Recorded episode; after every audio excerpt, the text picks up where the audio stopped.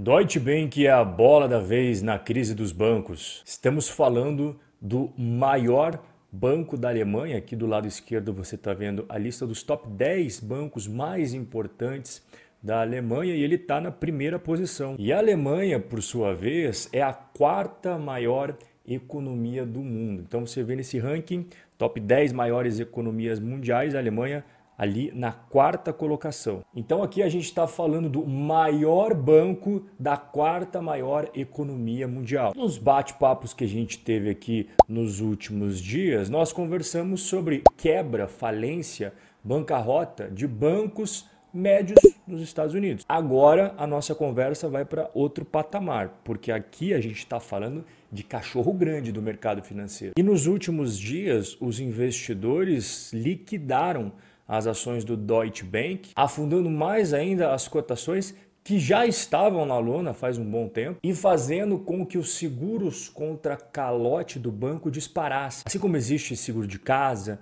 seguro de vida, seguro de carro, também existe no mercado financeiro um seguro contra calote. E como qualquer outro seguro, o preço dele vai ser sempre proporcional à chance acontecer problema ou não. Por exemplo, qual que é o custo de um seguro contra calote do governo americano? É mínimo. Agora, qual é o custo do seguro contra calote da dívida argentina? Não dá nem para eu colocar aqui na tela a dimensão para você porque acaba extrapolando. Então, quando o preço de um seguro dispara, é porque o risco de acontecer alguma coisa ruim também aumentou bastante. E tudo isso que eu acabei de explicar para você colocou esse banco, que é um dos mais importantes do mundo, no centro das preocupações sobre a saúde tanto dele quanto do sistema financeiro global, porque ele é sim considerado um daqueles muito grandes para o governo deixar quebrar. Então, como eu falei, né, olha só como as cotações dele já vêm aí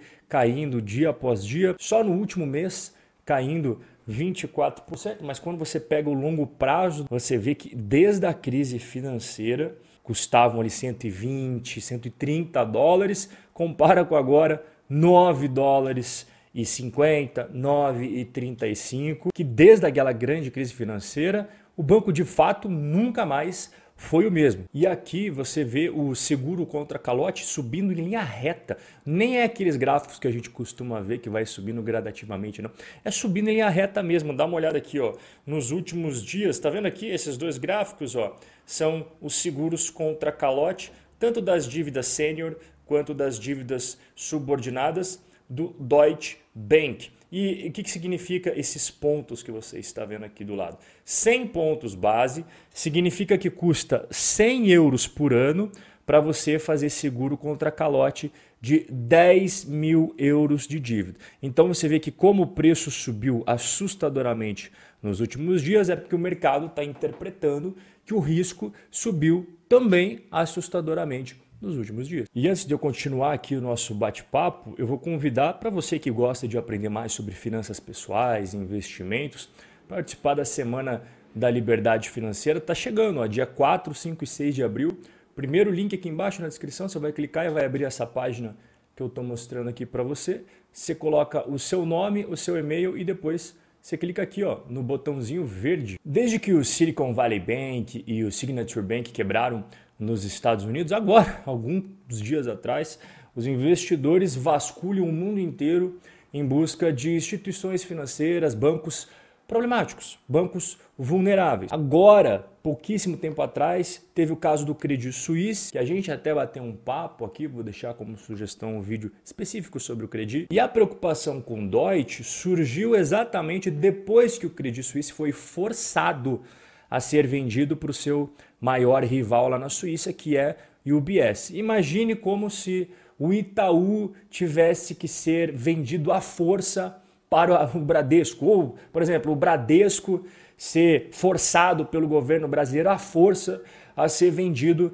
pelo Santander. Foi exatamente isso que aconteceu na Suíça, só para você entender a dimensão do que a gente está falando aqui. E o Deutsche Bank, ele é o coração financeiro da economia alemã. Mostrei ali, é o banco mais importante da Alemanha. Ele tem uma forte presença em negociação de renda fixa, negociação de renda variável, derivativos, câmbio. O Deutsche Bank tem se mantido no centro das atenções por um tempo agora, de maneira semelhante ao que ocorreu com o Credit Suisse. O banco passou por várias reestruturações, mudanças de liderança, na tentativa de recuperá-lo, mas até agora nenhum desses esforços parece ter realmente funcionado. E uma coisa que sempre me chama muito a atenção negativamente, que faz inclusive eu pensar sempre ao contrário, é quando vem um político na frente da mídia e fala: não se preocupem, porque está tudo bem. Quantas vezes, logo alguns dias depois, aconteceu exatamente o contrário do que aquele cara estava falando na mídia.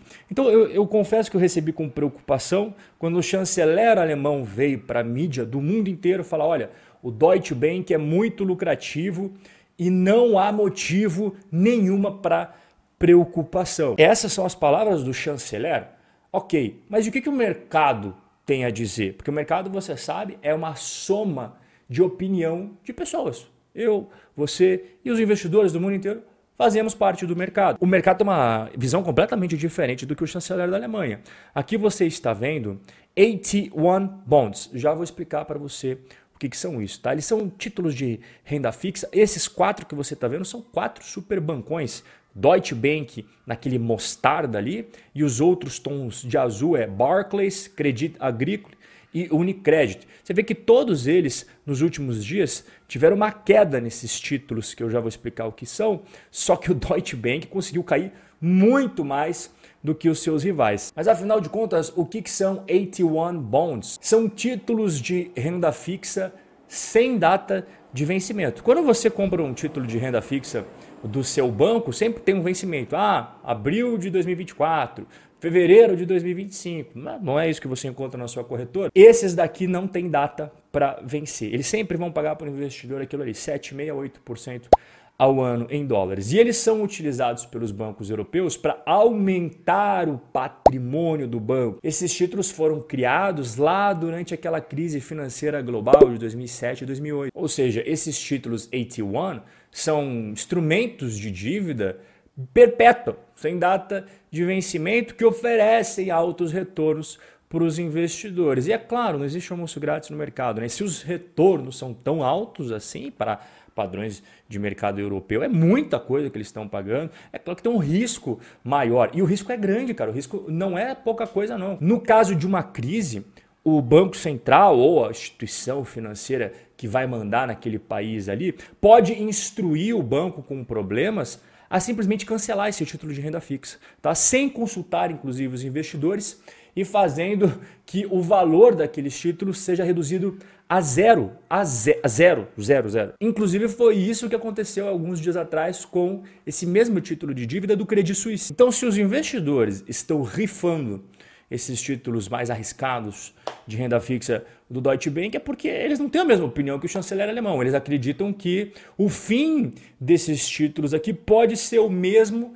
que os títulos do Credit Suisse. Então, antes, melhor você ficar com um prejuízo assim do que você ficar com um prejuízo desse tamanho aqui, quando os títulos, numa canetada ali do governo, que foi no caso que aconteceu lá na Suíça, falou: não, agora não vale mais nada. 17 bilhões de dólares exatamente nesses tipos de títulos de renda fixa do Credit Suisse do dia para a noite, não valeu mais nada, bastou uma canetada. Quando o chanceler alemão fala que o banco é lucrativo, ele está falando a verdade ou ele está mentindo? Ele está falando uma meia verdade, porque o banco realmente é lucrativo. Eu vou mostrar para você. Só que não é sempre. E aí que está o pulo do gato. Veja como os detalhes fazem toda a diferença. Começar vendo aqui as receitas. Eu coloquei num gráfico para facilitar a sua visualização em bilhões de euros. Então, você percebe que o Deutsche, muito diferente de outros bancos, ele tem uma receita que não é crescente, pelo contrário, ela travou, ela estabilizou, inclusive alguns anos chegou a reduzir. Quando a gente vai para PDD, que é provisão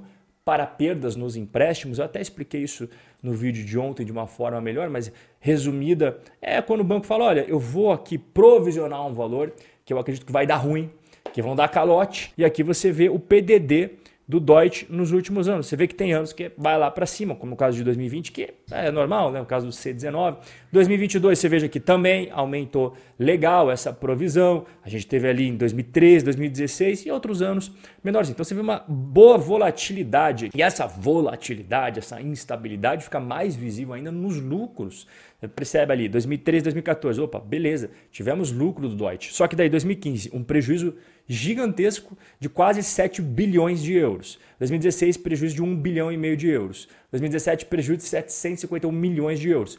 2018, opa, conseguimos um lucro, mas 2019, mais uma pancada, 5 bilhões e 400 milhões de prejuízo. Isso a gente está falando em euros, né? Aí 2020 e 2021, beleza? E 2022, então você bate o olho aqui e fala, pô, legal. 2022 foi muito bom, eu concordo, foi bom mesmo. Você pega, foi o melhor ano aí do histórico do Deutsche. Mas quando a gente olha não só a árvore e olha a floresta, a gente fica com o pezinho atrás, não tem consistência. Tá? Até para chegar à conclusão aqui do caso do Deutsche, ele tem os resultados muito voláteis, ele não apresenta um histórico de consistência, igual a gente vê em outros bancos. É verdade que os resultados do Deutsche são melhores que os resultados do Credit Suisse, que eu fiz uma análise do Credit aí no vídeo anterior dos dias anteriores, os resultados do Credit eram muito ruins, piores do que o do Deutsche. Só que não é nem esse o ponto aqui da questão. Tá? O, o ponto nevrálgico do nosso bate-papo é que, como qualquer banco, a grande preocupação é a crise de confiança, não apenas dos investidores, você vê as ações caindo, você vê os títulos de renda fixa sendo liquidados, mas principalmente crise de confiança dos clientes. Falta de confiança se traduz em um termo terrível para quem é banqueiro, que é a corrida bancária. Uma corrida bancária ocorre quando um grande número de clientes é, retira os seus depósitos por falta de confiança, justamente temendo sobre o futuro, a solidez daquela instituição financeira. E à medida que mais e mais clientes vão retirando seus fundos, a probabilidade de quebrar aumenta, o que por sua vez pode fazer com que mais pessoas retirem os seus depósitos, até que as reservas daquele banco não são mais suficientes para cobrir os saques. Foi exatamente isso que aconteceu com o Silicon Valley Bank. Tudo isso em questão de apenas 48 horas. A confiança que faltou para o Silicon Valley Bank, para o Signature Bank e mais recentemente para o Credit Suisse é tudo o que o Deutsche Bank luta com unhas e dentes para manter. Sem ela, nós sabemos qual será o destino do Deutsche.